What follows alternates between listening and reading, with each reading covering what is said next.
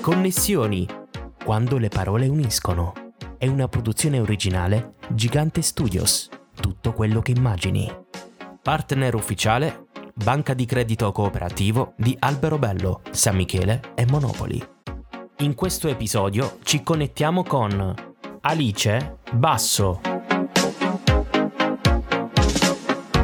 Ben ritrovati e connessi a un nuovo appuntamento con Connessioni quando le parole uniscono. Come sempre allarghiamo il nostro giro di contatti con chi ha il piacere di raccontarsi nella semplicità di una chiacchierata. L'ospite di questa puntata lavora per diverse case editrici, come redattrice, valuta proposte editoriali. Nel tempo libero finge di avere ancora 20 anni e canta in una band di rock acustico per cui scrive anche i testi delle canzoni.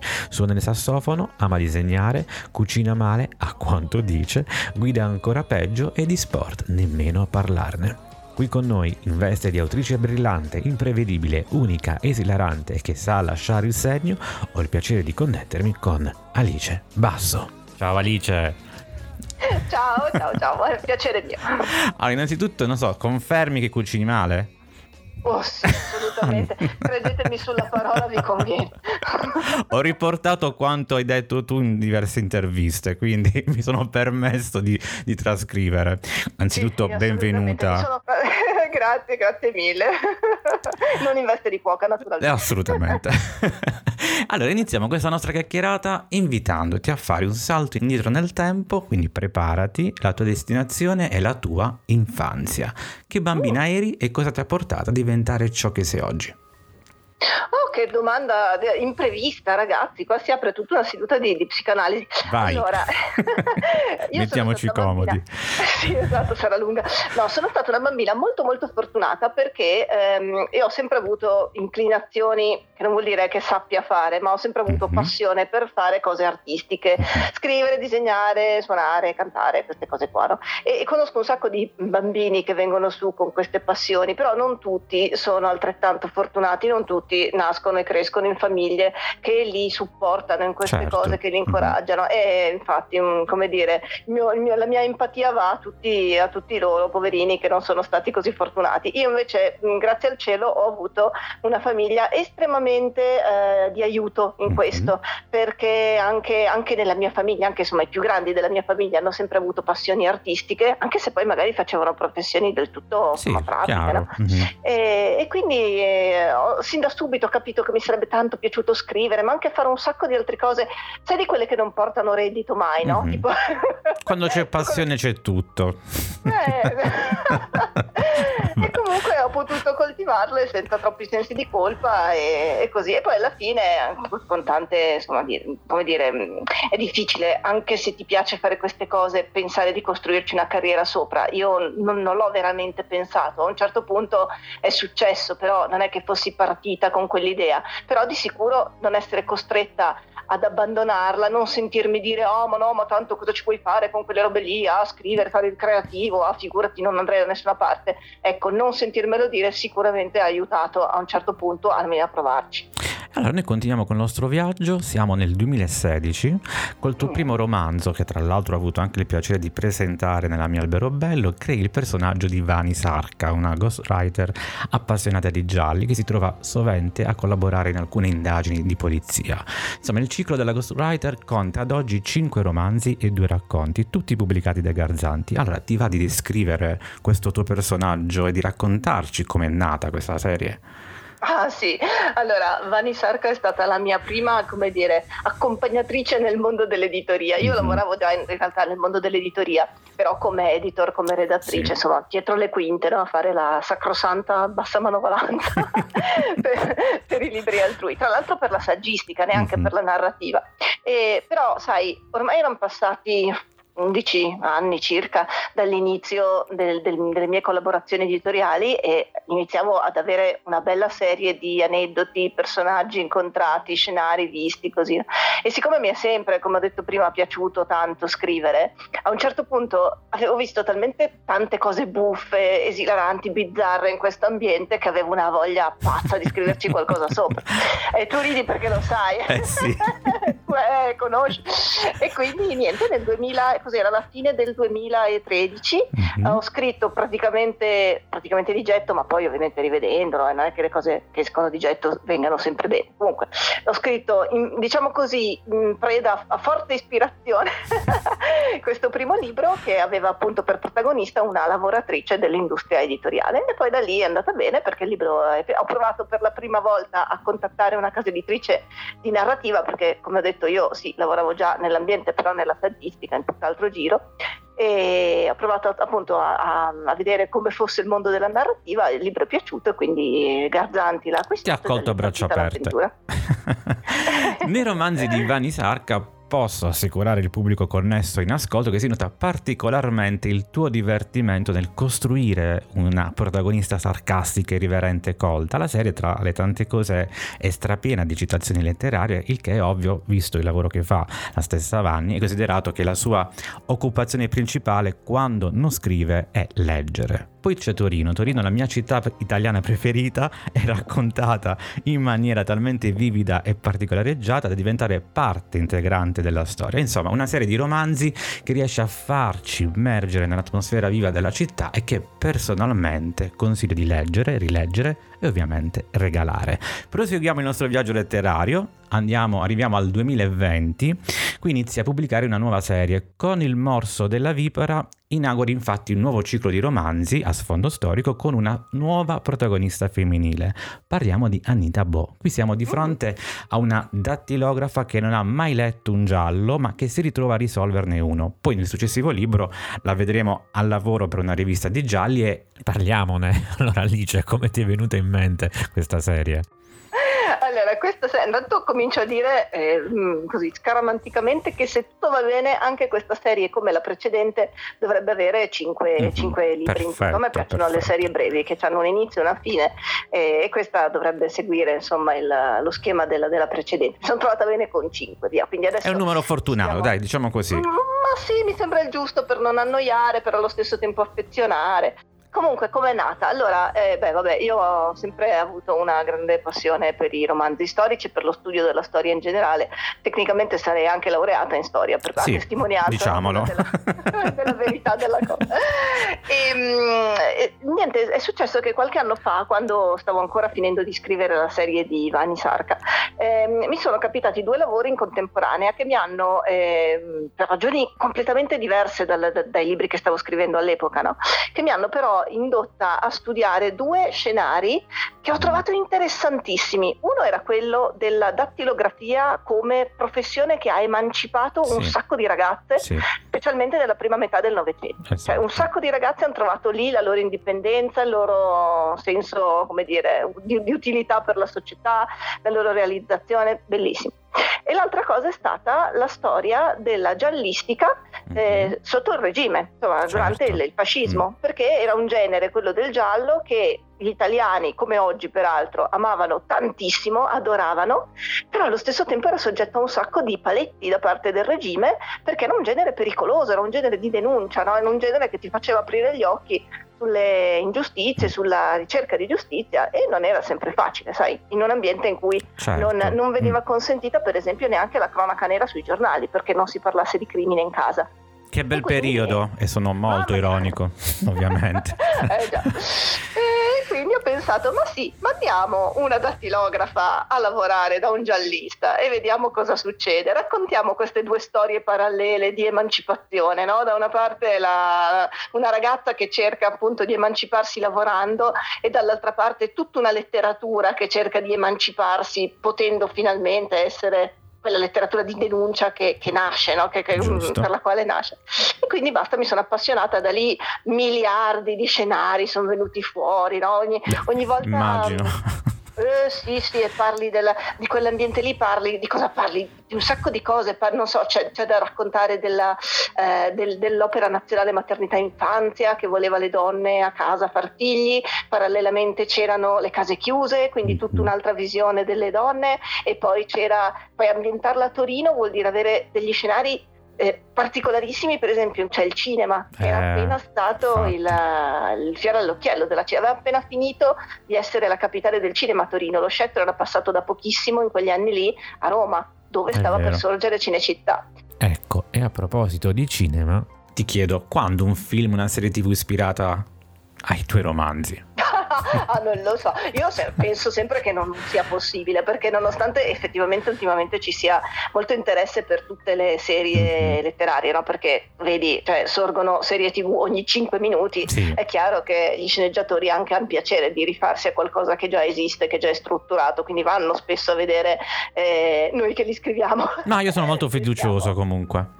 Eh, ma io non lo so, sai, perché mm. mh, mm, il primo, la prima serie, come dicevi tu prima, è molto molto radicata nel mondo dell'editoria, che non è un mondo poi così noto al pubblico delle serie televisive. La seconda serie ha sfondo storico e quindi costa perché devi fare Beh. i costumi, quindi se succede bene, ma se no me ne faccio una ragione perché mi rendo conto che non sia facilissimo, ecco. Giusto, se succede, bene. Alice, le tue protagoniste, diciamolo senza se e senza ma, creano dipendenza una dipendenza buona, fatta di scrittura intelligente, sana leggerezza e immenso amore per la letteratura. Una dipendenza che tutti vogliono avere. Questa dipendenza è forse parte di un messaggio, un compito che vuoi trasmettere nel tuo caso come scrittrice? Ah, in che senso? Se voglio far sì che le persone mm. mi seguano con la bava alla, bomba, alla bocca come zombie.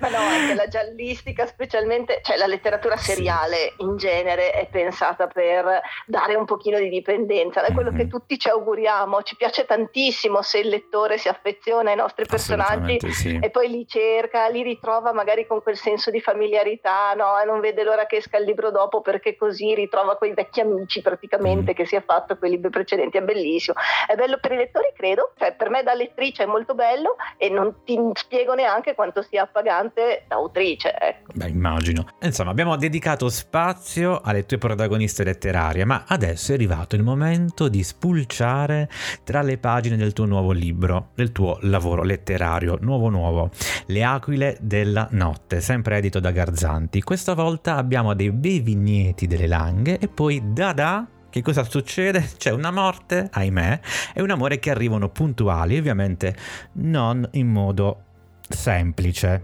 Io direi, povera Anita, che cosa ti aspetta?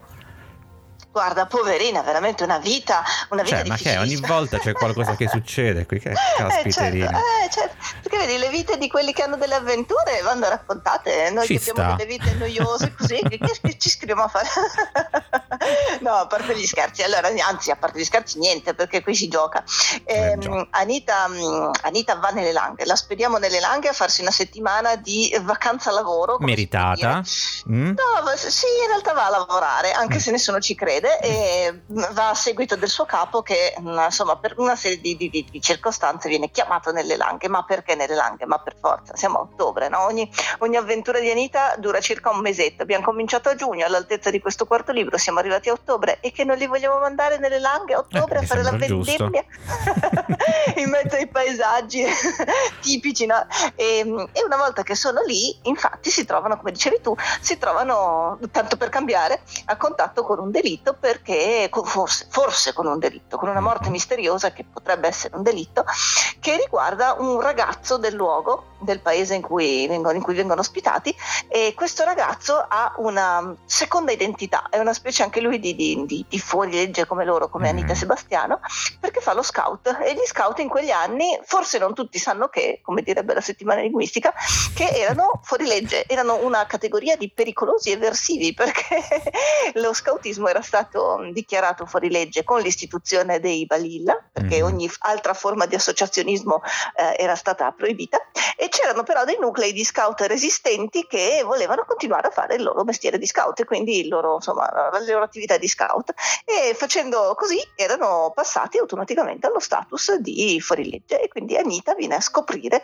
dell'esistenza di questa cellula di scout che le fanno anche molta tenerezza, questi ragazzini che si ah, trovano sì. e, e, quando uno di loro muore eh, si trova coinvolta anche emotivamente e obbligata moralmente a indagare sulla sua scomparsa. L'amore invece? Eh, mm. caro mio, qua il rischio spoiler è altissimo. Che facciamo? Ci facciamo eh, fuori dalla porta? Eh, no, no, no, no, assolutamente no. Noi eh, invece ricordiamo il titolo del nuovo lavoro letterario, Le aquile della notte, sempre edito da mm. Garzanti.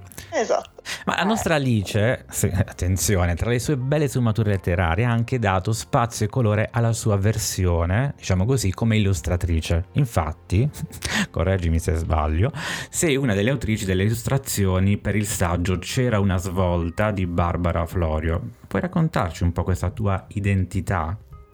Allora, Barbara Fiorio è una mia carissima. In realtà io non ho fatto veramente niente per questo libro, ma mi fa piacere parlarne perché è un libro delizioso che mi ha piegata da ridere. Barbara Fiorio è una mia cara amica, mm-hmm. oltre che una, una, collega scrittrice, e aveva questo libro da, da ripubblicare in edizione speciale in occasione del, di un anniversario. E lei sapeva che io disegno da sempre, ma tra l'altro i miei disegni, cioè io te lo dico, te lo anticipo, sono estremamente puerili rispetto a quelli fatti dagli altri illustratori che sono dei professionisti. No, ma vale il senso, vale il messaggio che uno vuole no, trasmettere attraverso il disegno, il tratto. Sì, sì, eh. per quello sì, però a me fa tanto ridere perché loro ovviamente avevano tutti gli strumenti professionali, io all'epoca li ho disegnati col pennarello, cioè ma... Sì, ci piace.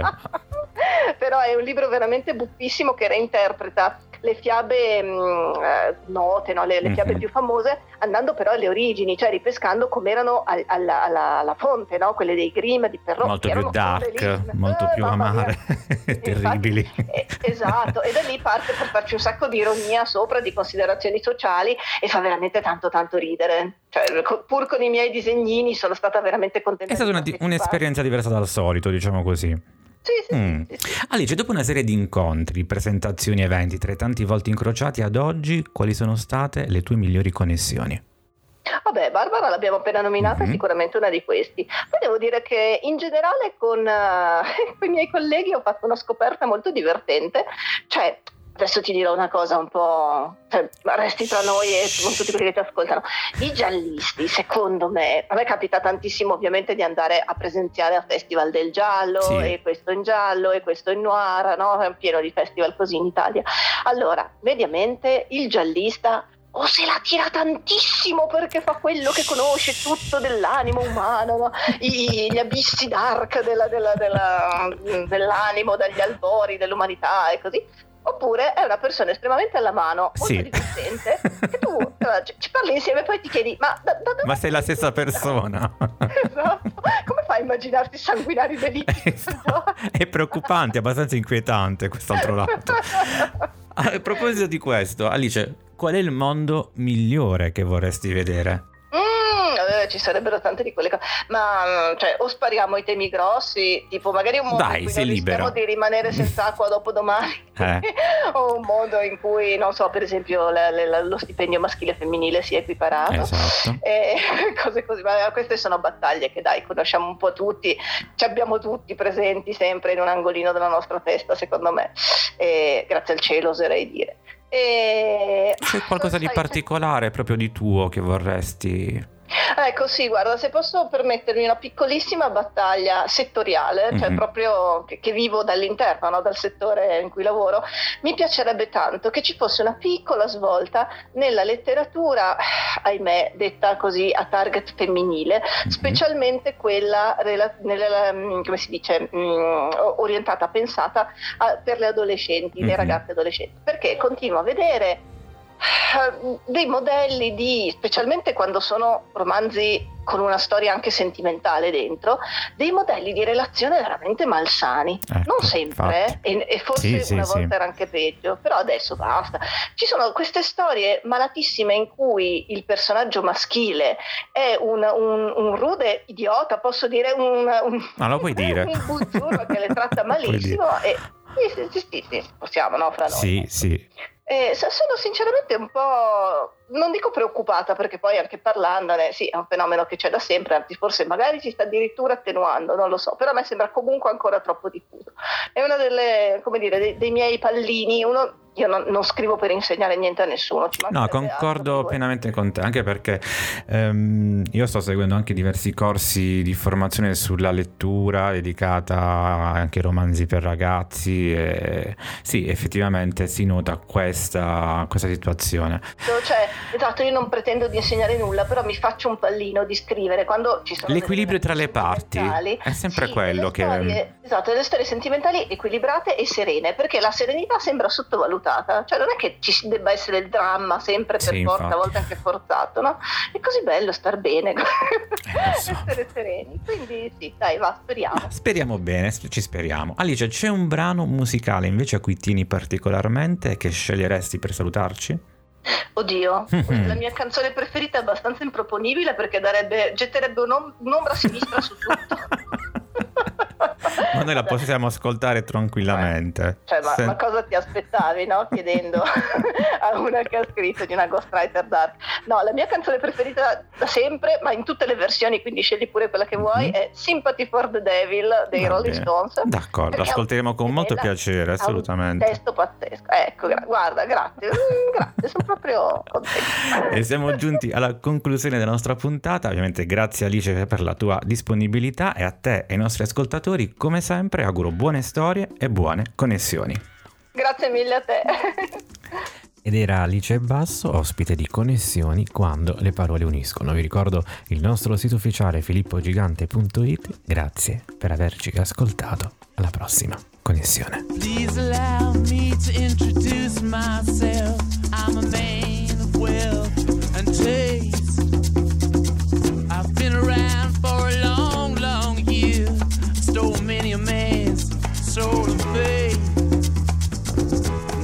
was around when Jesus Christ had his moment of doubt and pain. Made damn sure the pilot washed his hands and sealed his face.